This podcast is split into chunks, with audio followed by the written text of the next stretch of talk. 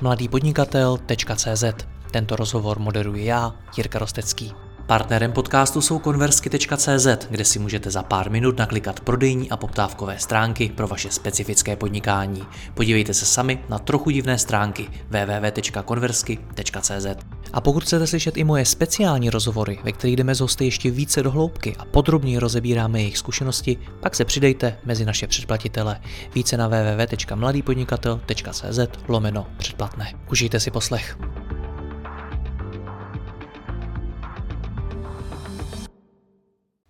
V mém podcastu najdete už přes tisíc rozhovorů o řízení firem. Kdybychom ale tento podcast natáčeli před 50 lety, možná bychom si v nich povídali o jiných věcech. A pokud bychom ho naopak natáčeli až za 50 let, možná by to bylo opět jiné, anebo také ne. A řízení firmy je nakonec furt stejné. O největších trendech současnosti a o tom, co byste ve vaší firmě neměli ignorovat, pokud si chcete ušetřit práci, peníze a energii. A pokud chcete firmě postavit pevné základy, si budu povídat s Petrem Mackem, který díky svému all-in-one manažerskému systému Keflow vidí do stovek firm z Česka i zahraničí. Petře, já tě vítám v našem dalším rozhovoru. Ahoj. Ahoj Jirko a dobrý den všem posluchačům a divákům. Tak bylo by to jiné, kdybychom natáčeli tento rozhovor před 50 lety? A tak eh, já myslím, že tenhle rozhovor bychom možná takhle ani před 50 lety nenatáčeli Kdyby. přes video. Možná bychom seděli někde v nějakým kutlochu a, a tam na nějaký magnetofon by se něco natáčelo. Uh, určitě by to bylo jiný, ale jakoby zase by to bylo poplatný té době. Jo? Řešily by se věci, eh, každá ta doba má ty své trendy a, a eh, ty firmy se nějak řídily a byly nějaký zažitý praktiky, takže bylo by to jiný, ale bylo by to odpovídající té době. Jde o to, že když si povídám s lidmi, kteří mají opravdu letitý zkušenosti s řízením firem, tak eh, mi velmi často říkají, že prostě ty základy jsou furt stejný. Že ano, mění se ty technologie, mění se ty věci kolem toho, ale že to, jak se řídí firmy, jak se řídí lidi, jak se přemýšlí nad strategií, jak se řídí nakonec i peníze a podobně, že to je furt stejný. Proto se ptám, jestli by to před těmi 50 lety bylo opravdu jiný.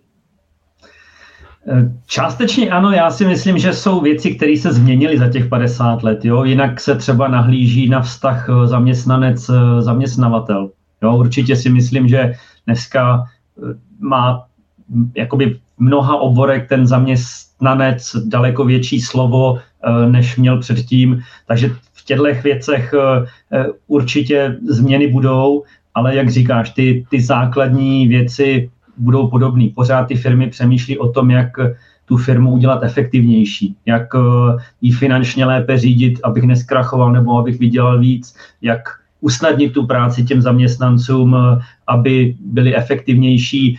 V dnešní době možná šťastnější, v té době možná na to štěstí tolik lidi eh, nekoukali, ale tyhle, tyhle základy tam byly vždycky, jo, jak tu práci dělat, aby byla méně chybová, abych nemusel dělat něco opakovaně to, to si myslím, že tyhle věci jsou pořád stejné, akorát v dnešní době jsou k tomu jiný nástroje, eh, je možná víc teorie, víc průzkumu, je daleko větší šance si najít nějaký best practices, jak to dělat, to zná, nemusíš si to vymýšlet sám, je dneska umělá inteligence ti poradí v mnohým, jak věci dělat, takže základy, ty pilíře jsou obdobný, mění se ty nástroje, mění se přístup, mění se možnosti těch firm, ale jinak máš, máš z velké části pravdu. Hodně podnikatelů kolem mě rádo studuje třeba no, Tomáše Baťu nebo Henryho Forda, prostě ty podnikatele, kteří tady byli před námi. Vyplatí se to? Je tam, najdu tam ještě něco, co mi může pomoct řídit firmu v dnešní době, protože oni ty svoje firmy řídili v úplně jiném prostředí, v úplně jiné společnosti, v úplně jiné době. Eh, já zase neznám přesně ty detaily, ale budou ty, ty pilíře budou stejný. Ty pilíře budou stejný, protože uh, jo, ten, ta, ta firma musí zajistit nějakou poptávku po jejich službách, musí zajistit nabídku toho zboží, musí mít zaměstnance, který tam chtějí pracovat, který odvádí tu správnou práci. Ta firma musí být uh, výdělečná v nějakým minimálně střednědobým uh, horizontu. Uh, myslím si, že, že ty lidi té době eh, jakoby možná, možná to bylo v té době čistší, jo, že opravdu se dívali na ty, na ty klíčové věci, parametry. Takže dneska jsme rozrušení, nemáme je tu to pozornost? Rozrušení. Je, je daleko víc zdrojů, je daleko víc možností, je daleko víc názorů, uh, takže si myslím, že, že eh, toho ruchu a šumu je víc, než bylo dřív, takže možná to v té době v některých aspektech měli jakoby jednodušší, protože to bylo přímočařejší, ale pořád si myslím, že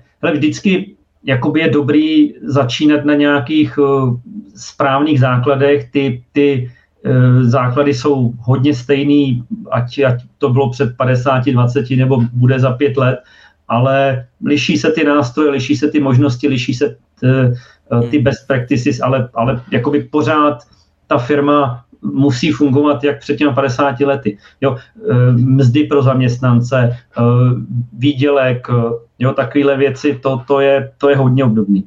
A děláme to tedy dobře, když současně říkáš, že jsme rozrušenější? Máme víc možností a musíme si v to umět filtrovat. To si myslím, že se změnilo a zase na druhou stranu jsme dál, eh, jakoby, že učíme se Eh, vyhýbat se špatným informacím, eh, protože čím víc informací je, tím víc musíš filtrovat. To, to zase jde s tou dobou. Dřív prostě byly tři pravdy a ty si vybral tu jednu, dneska těch pravd je 27 nebo 157 a ty si musíš správně filtrovat. Je to o tom, jakoby na kterou tu linii ty třeba najedeš. Takže v tomhle je to možná složitější. Na druhou stranu my se učíme, že jo, vyhýbat těm Eh, nesprávným radám a nesprávným trendům. Takže hmm. zase, je to prostě, ta, ta, ta doba se mění, ale ty principy jsou hodně podobné. Teď se hodně bavíme o té minulosti. Co dneska můžeme říct o budoucnosti řízení firm? Může, můžeme říct to, že eh, jakoby spousta věcí eh, se začíná jakoby buď eh, optimalizovat, no optimalizace tady byla vždycky, ale začínáš automatizovat, začínáš eh, eh, nechávat některé věci na strojích, využíváš umělou inteligenci.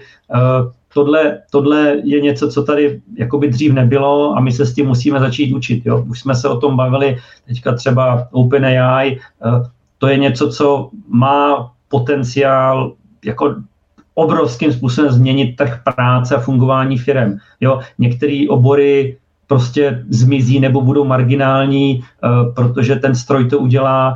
Uh, jo, nějaký názory na věci, ten stroj ti prostě ten názor uh, řekne, pokud mu to, mu to správně zadáš.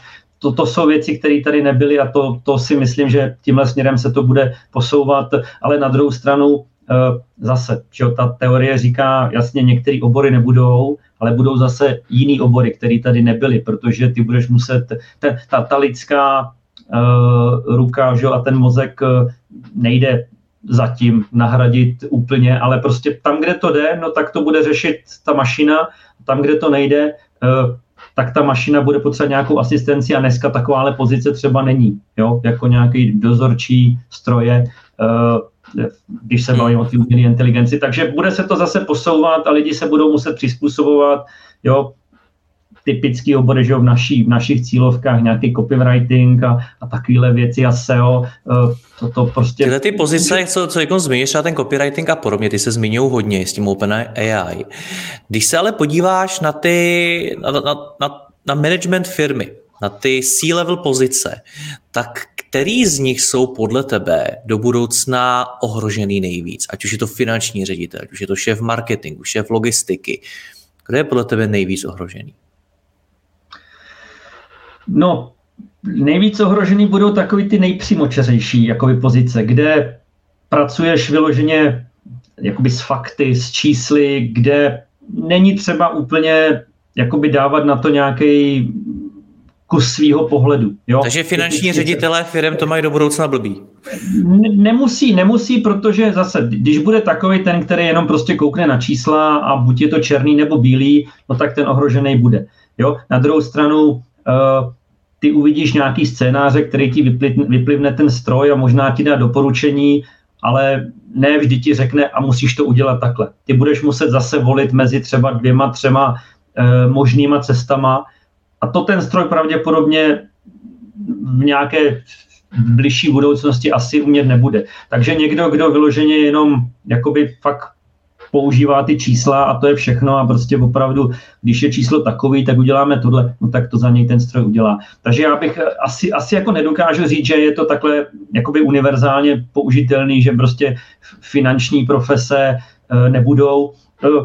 Ty lidi nahoře, který ty rozhodnutí budou dělat, pravděpodobně tu práci budou mít furt. Ale když se bavíme třeba o tom finančním řízením, tak taková ta obyčejná fakturantka v úvozovkách, účetní, která fakt jenom jako přenáší věci do, do pohody a tam buď klikne A nebo B, no tak tady si myslím, že v nějakém řádu e, pěti letek e, tyhle pozice opravdu mizet budou, protože proč si platit účetní, když ten stroj vlastně to udělá úplně stejně kdykoliv a možná i lépe.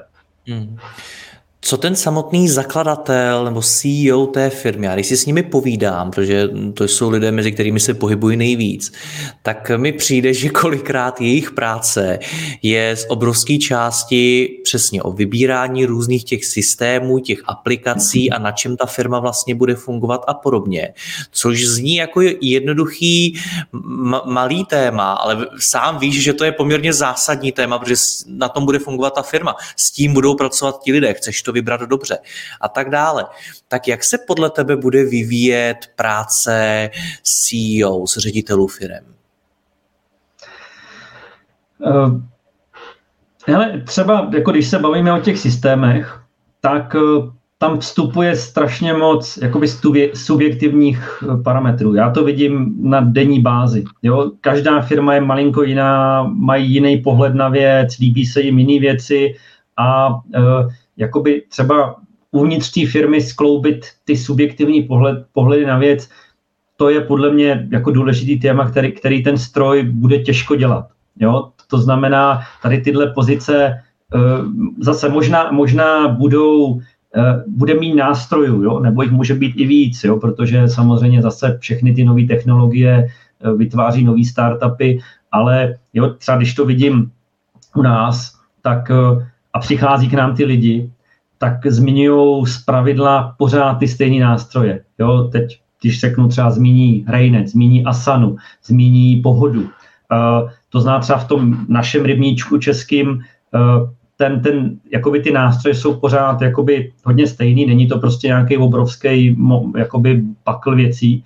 A, a oni musí prostě jakoby i pocitově vybírat, jestli tohle nám sedí. A tady s tím si myslím, že že eh, ty stroje zatím nepomůžou. Jo? Jde i o to, že eh, vlastně jakoby tím, že každá ta firma je jiná a sedí jiné věci, tak prostě jako nejde říct, že na CRM použijí Raynet a na účetnictví pohodu a na uh, cashflow, použij cashflow. Tomu rozumím, Petře, ale právě tohle to mi připadá, že je něco, co se ti majitelé firm museli v posledních letech učit, nebo se to učí, být, řekněme, technologicky znalejší, protože když se zase podívám třeba z e-shopaři, mm-hmm. tak to už není jenom o tom, že znají, jaký existují e-shopové řešení a podobně, ale že třeba potřebují vidět, jak fungují různý marketplaces a jaký jsou vlastně ty integrace na ně a podobně, co teda pro to udělat, abych tam mohl prodávat a tak dále. A to jsou kolikrát docela hodně technické témata. A přijde mi, že ta potřeba znalosti těch technologických problematik je na majitele firmy stále větší. Vidíš to taky? Hele, hele, je to tak, je to tak, eh, protože... to ještě, pardon, nemluvíme o té automatizaci, to ještě nemluvíme o mnoha dalších věcech, o řízení procesů ve firmě a tak dál. Hele, je, je, to, je to jakoby přesně, přesně jak říkáš, že zase my to u nás cítíme, eh, s čím ty lidi přichází. Jo? Jedna, jedna ta věc je nahradit papír a tušku nebo Excel, to je ten, jakoby ta půlka těch scénářů, kdy to jsou ty lidi, kteří fakt jeli po staru a měli ten selský rozum a už zjišťují, že to nestačí a tam vlastně oni, tam je to dá se říct jako přerod úplný, protože jdeš z papíra tušky najednou do cloudu, uh, takže jako na ně, na ně je tam nápor už jenom pochopit, jako že to nemám v tom svém notýsku. Uh, pak je ta druhá skupina, která třeba už nějaký systém používá, ale má jich 5, 7, 9 a teď začínají řešit ty, eh, to zefektivnění, ty optimalizace těch procesů, ty automatizace a tam zase jakoby jim přichází jiné otázky, jo, jakoby jak to integrovat, jak si ušetřit tu práci, jak automatizovat. Na druhou stranu ten rozumný majitel, který není mikromanažer, který to všechno nechce řešit sám, tak je to o tom diskutovat, ptát se, něco si přečíst, protože jako já, jakoby majitel, já musím mít obecný přehled o tom, co se dá automatizovat, jaký nástroje k tomu jsou a jestli to ten můj systém umí nebo k tomu musí něco dalšího. Ale už nemusím umět ten detail. A to zase u těch, jakoby, těch C-level lidí, pokud fakt nejsou mikromanažeři, tak eh, je dobrý znát tu podstatu, ale to, to řešení, ať už mi někdo, někdo jiný udělá. Jo? A, a to, to si myslím, akorát, jako jak říkáš, při, přibývají nové škatulky, které se třeba loni nebo předloni neřešily. My třeba, zase vezmu náš případ, my u nás máme vlastní workflow engine, to znamená, že jsi schopný e, různé automatizace nastavit. Ten rozdíl oproti předminulýmu roku a minulýmu je ohromný. Jo? Ten rok, rok předtím e, to byly fakt takový ty early adoptři, který prostě jako, oni to tam mají, tak já to jdu zkoušet. Jo? A minulý rok už to byly normální firmy, jo? že prostě, hele, proč bych si neušetřil práci? Jo, to znamená, to téma přišlo, oni se o to začali přemýšlet, začali to testovat, nebo si najali nějakého konzultanta, který jim třeba poradil, jak to udělat. A to tady, to tady dřív nebylo. Takže eh, je to o tom umět načerpat ty správné informace, pustit se do správných věcí a, a ideálně si k tomu třeba i někoho, někoho přivzít, protože ne všechno musím udělat já. Zase my třeba vidíme uh, lepší pozice těch malinko větších firm, kdy zpravidla ten majitel řekne, hele, ty automatizace v tom Keflow, tak zkus to nějak udělat. Jo? Zatímco u těch malých, kdy se to snaží bastlit ten majitel, tak tam to bývá horší, protože on chce, jakoby, on na to třeba ani nemá lidi a, a zase nechce platit za někoho, tak pak ty problémy tam vznikají, protože oni v tom nevidí tu přidanou hodnotu, protože on sám nemá čas se tomu věnovat a ten výsledek tam pak není a, a on to schodí ze stolu. Co jsou tady obecně takové největší trendy, které v těch firmách vidíš? Pokud vlastně, jenom ještě zopakuju, proč to ty firmy dělají. Jo, je, to, je to, co už jsem říkal na začátku, je to vlastně to obecné zefektivnění firmy. Jo, doba je zlá, eh, je, fluktuje to, prostě nikdy nevíš, kde, která krize bude za jakým rohem, tak ty firmy musí začít řešit jakoby vylepšování těch procesů. Jo? Eh, ať už obecně chci tu firmu zefektivnit, nebo nějaký kusy těch procesů práce, aby ty lidi byli efektivnější, eh, aby nedělali chyby, aby mě to stálo míň. To, to je ta motivace vlastně, jo? že nic nedělám jenom jako, že jo, jsou tady lidi, kteří, hele, eh, OpenAI, pojďme to okamžitě začít používat, protože je to strašný trend, jo? ale většina těch našich zákazníků to řeší, protože je zatím nějaký výsledek. No a to je to zefektivnění. Na konci dne je to vždycky nějaká úspora času a peněz. Takže to je, to je důležitý. No a pak vlastně, co, co my vidíme, a je to ta naše cílovka těch, těch malých firm, řekněme od toho jednoho do těch 50, jo, u těch větších tam ty trendy můžou být jiný, ale uh, co my vidíme, tak jako v první řadě je to snaha opravdu jakoby digitalizovat tu firmu. Uh, to znamená třeba, co se mluví těch lidí, lidí z toho papíru a Excelu, že, že jdou vůbec do toho onlineu a že mají tu Asanu, nebo Keflow, nebo Rainet, jo, protože do teďka to neměli a teď ty věci jsou na jednom místě a všichni do toho mají přístup. Jo, uh, je, to, je to prostě krok k té digitalizaci, která dřív ten tlak takovej nebyl. Teď kvůli všem těm důvodům uh, je. Další vlastně trend, který já vidím, je obecně snažit se jakoby automatizovat to, co jde. Jo, u té malé firmy můžou to být blbůstky, jako když si vezmeme třeba účetní procesy, abych nemusel ty účetní prostě nosit ty papíry a ta účetní to přepisovat, tak třeba je velmi jednoduchý příklad vytěžování faktur. Jo, je to dneska zase ty poslední rok, dva, ten nárůst tam je, že ty firmy prostě to pošlou do stroje, ten to vytěží, pošle to účetní, která to jedním kliknutím zaúčtuje. Jo, to jsou taky jednoduché věci. Eh, nebo už jen takové věci, jako že poptávka, eh, která dneska chodí e-mailem, jo, tak někdo to musí vzít z toho e-mailu někam přepsat, eh, pokud to ty firmy nemají na webu, nebo když to mají na webu, tak zase to většinou přijde do nějakého e-mailu. No tak proč to automaticky třeba nedat do toho CRM, který mám, protože na to už se můžu navázat další procesy, jako pošle se nějaký e-mail automaticky, nebo se vytvoří projekt ze šablony.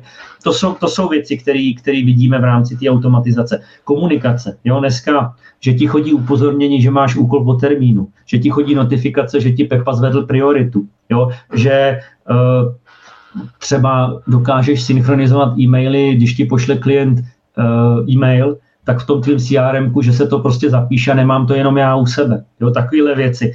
Uh, předávání zodpovědností. Teď zase třeba vezmu nějakou IT firmu, uh, udělám kus práce, chci to předat k nějakému testerovi k testu, no tak já nemusím vymýšlet, kterýmu testerovi to dám. Prostě přepnu, je to hotový a ten systém to někam pošle. Takovéhle věci vidíme jakoby na vzestupu, že ty lidi se snaží fakt hledat ty drobky. Není to o tom, že ten systém to udělá všechno za tebe. Ale to, co musím dělat ručně a, a můžu tam udělat chyby a, a bere mi to čas a, a ten proces je víceméně daný, tak proč to, proč to ne, neautomatizovat? Eh, co my třeba taky potom ještě vidíme je, že i ty malé firmy a i z oborů, které nejsou úplně jako technologický, nemusí to je marketing IT, že, nějaký, že se přestávají bát nějakých základních integrací. Jo? Už jsem o tom mluvil třeba, že mi něco přijde do e-mailu, tak se z toho vytvoří ta poptávka nebo ten lead v tom CRM. To tady zas tak častý u těch malých dřív nebylo. Jo? Dneska máš nástroje jako třeba Make, eh, dřív integrovat, kde je to fakt jako strašně jednoduchý, nebo ti s tím někdo za pár korun je schopný pomoct a tyhle věci, které dneska paní musel někam přenášet, tak se udělají automaticky. Už jsem zmiňoval třeba i tu synchronizaci e-mailů, jo, že prostě všichni ví, eh, co se děje. Toho se taky jako přestávají bát, ta poptávka potom je. Eh, blbej kalendář, jo, že mám nástroj na úkoly nějaký termíny, tak ať se mi to zobrazuje v mém Google kalendáři. Zase to dřív prostě to byly nějaký složitý Google kalendáře, kde si to tam lidi baslili ručně. Dneska se to dá integrovat relativně jednoduše. Některé nástroje to mají přímo v sobě, eh, nebo tomu zase pomůže nějaký make nebo něco takového. Propojení systému. Jo. My třeba zase, my to vidíme u nás, my třeba nej, jako my máme svůj modul na CRM, ale my nejsme v obchodnický CRM. A jsou firmy, které mají Raynet a chtějí mít Raynet, protože Raynet má svý eh, jakoby nepo, popíratelné výhody, ale na druhou stranu zase neumí nějaký věci jako projektové řízení a fakturaci a takový, takže oni se nebojí si propojit ty dva systémy, jednoduše vznikne nějaký lead nebo nějaký obchodní případ v Raynetu, pošli to do projektového nástroje. Takovýhle věc. Jo, to, tohle si myslím, že, že jsou, je to, co vidíme jakoby hodně často. Uh, a pak jsou to ty finance. No, nevím, jestli teď, teď něco k tomu máš, nebo ještě mám dokončit. Mě spíš zajímá, kde to ti lidé dělají. Kdy, kdy se někdo rozhodne jít začít hledat, jak zefektivnit firmu. Je to právě v těch problémech, kdy, kdy ta firma nestíhá, nebo za něco moc utrácí, nebo když se dostane do krize a podobně, nebo je to i jako jindy. Například já to třeba tak u sebe mám, že kolikrát si vyčlenuju čas a dívám se na ten můj biznis a přemýšlím, jak ho zefektivnit, co tam dělat líp, co se opakuje a podobně.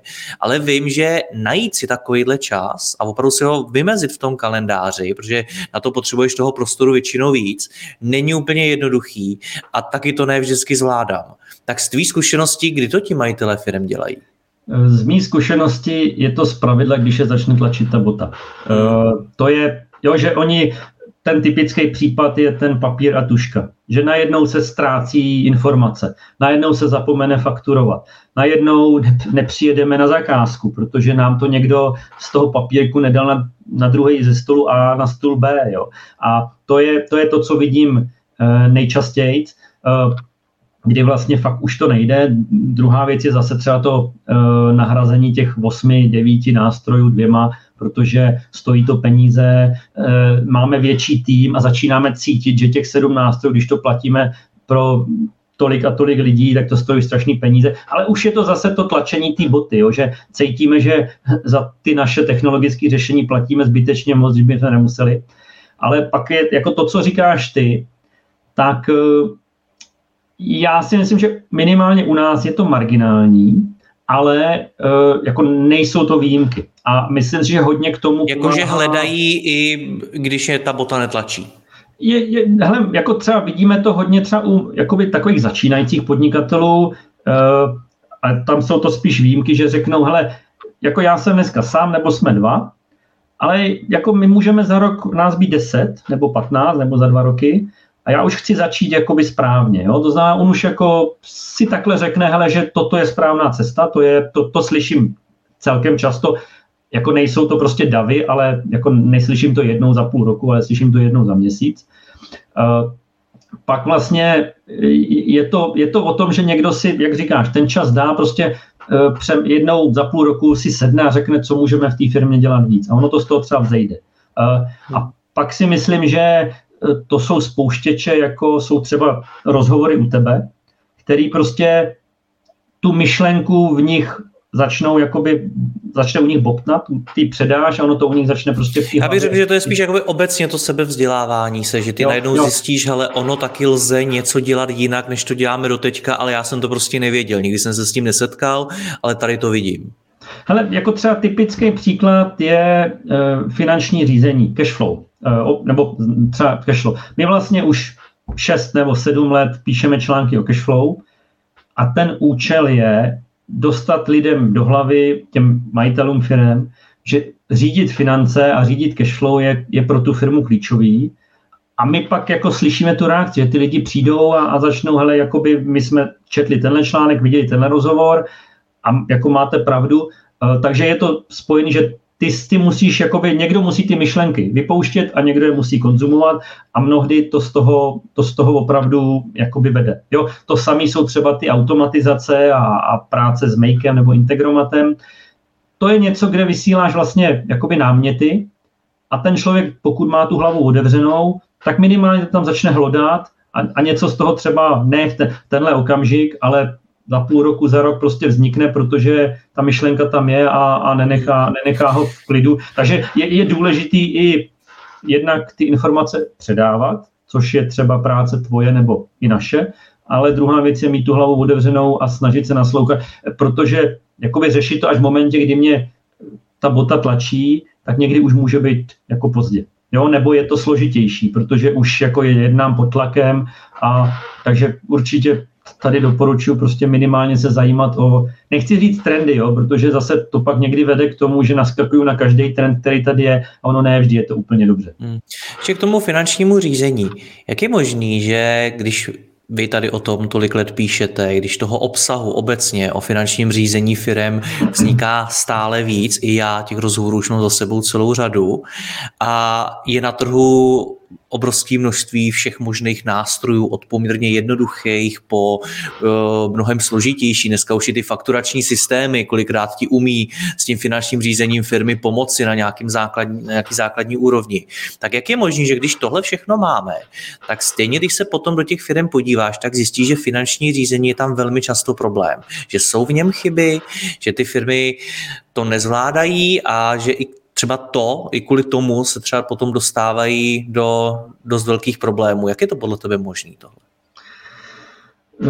První důvod je, že dokud ty peníze mám, tak eh, ty firmy nejsou pod tím tlakem. Málo kdo, hele, tohle, tohle slyším každý týden, my nemáme, jakoby, my máme dost práce, dost peněz, žádný cashflow nás nemusí zajímat. Jo, prostě práce je, tak co budu řešit cashflow. Jo, řízení cashflow není jenom o tom, řešit ty problémy, když ty peníze nejsou, ale ono to je práce s těma zdrojema, když ty peníze jsou. Jo? Zná, jako teď to řeknu napřímo, je to strašně hloupá odpověď. Jo? Že neřeším cashflow, protože máme peněz dost.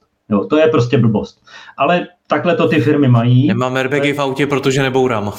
Jo, jo, ne, přesně tak, jo, to prostě, uh, ale ono to je fakt i třeba práci s těma investicema, jo, to, že jako mám prachy na účtu, kde dneska to ztrácí 10% ročně, je prostě hloupost. Jo? To znamená uh, už jenom z tohle pohledu.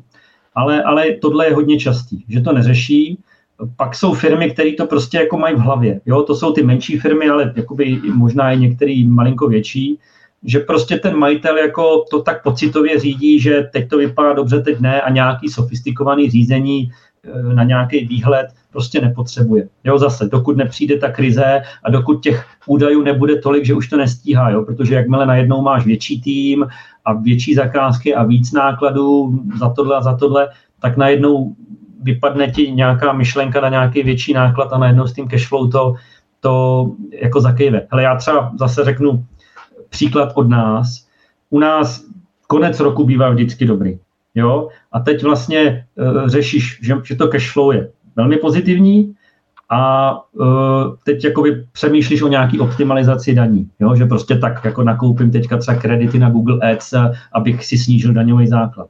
Jo? Na druhou stranu já vím, že v lednu mám ohromný náklady, protože platím licence za tohle, za tohle, za tohle. A pokud, nebo v únoru, pokud bych na, na tohle nemyslel, no tak budu přemýšlet, teď mám dost peněz, tak rychle, abych snížil, nemůžu. To znamená, já vlastně úmyslně zůstávám jakoby pro finanční úřad v plusu, abych platil daně, i když bych třeba chtěl platit míň, ale nemůžu, protože ty peníze budu potřebovat. Jo? Takže je to takový, jako že takhle musíš přemýšlet, vidět ten měsíc, dva, tři dopředu, co se děje, protože jenom s tím, že teď mám na účtu dost peněz, eh, ta myšlenka není. Hmm. Jo, takže, takže to, jsou ty, to jsou ty důvody, že to ty firmy prostě neřeší. Je to i, hele, jakoby je to i téma, který prostě ty firmy jako nebaví. To není gro ty jejich firmy. Oni mají vydělávat, vyrábět, nabízet služby. Jo? Peníze prostě, ať to říší účetní. Jo? Další chyba prostě, jo? že účetní vám cashflow řídit nebude. Jo. Jasně no. Dobře, těch trendů a možností, co můžu v té firmě dělat, je strašně moc. A mě zajímá, Petře, na závěr, jak se v tom zorientovat, čím vůbec začít. Když poslouchám tento rozhovor a mám svoji firmu a chci být teda trendy, chci být moderní, chci stavět ty pevné základy, tak jak mám přijít na to, na čem začít pracovat jako první?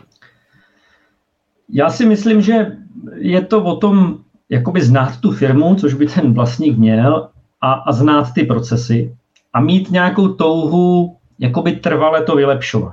Jo, o, tom, o tom to je, že prostě pokud já v dnešní dynamické době, kdy nikdy nevíš, který konkurent kdy přijde, nikdy nevíš, co se stane s trhem z důvodu takových a makových, eh, pokud já vlastně jakoby se nesnažím tu firmu pořád vylepšovat eh, v těch věcech, které jsme zmiňovali, prostě zefektivnit, eh, hledat úspory, dělat ty zaměstnance šťastnější, no tak prostě asi tu firmu neřídím dobře. A, a pokud já budu se snažit hledat ty způsoby, jak tu firmu jakoby zefektivňovat trvalé na různých úrovních, tak mě tyhle nápady do té cesty začnou chodit, jo? protože jo, jakoby pokud fakt nejseš slepý a hluchý, tak termíny jako automatizace a optimalizace procesů a já nevím, e, řízení týmu a zakázek po finanční stránce, tak tě to nemůže míjet. Jo? A, a, a akorát vlastně musíš mít tu vůli e, na tyhle věci jakoby naskočit.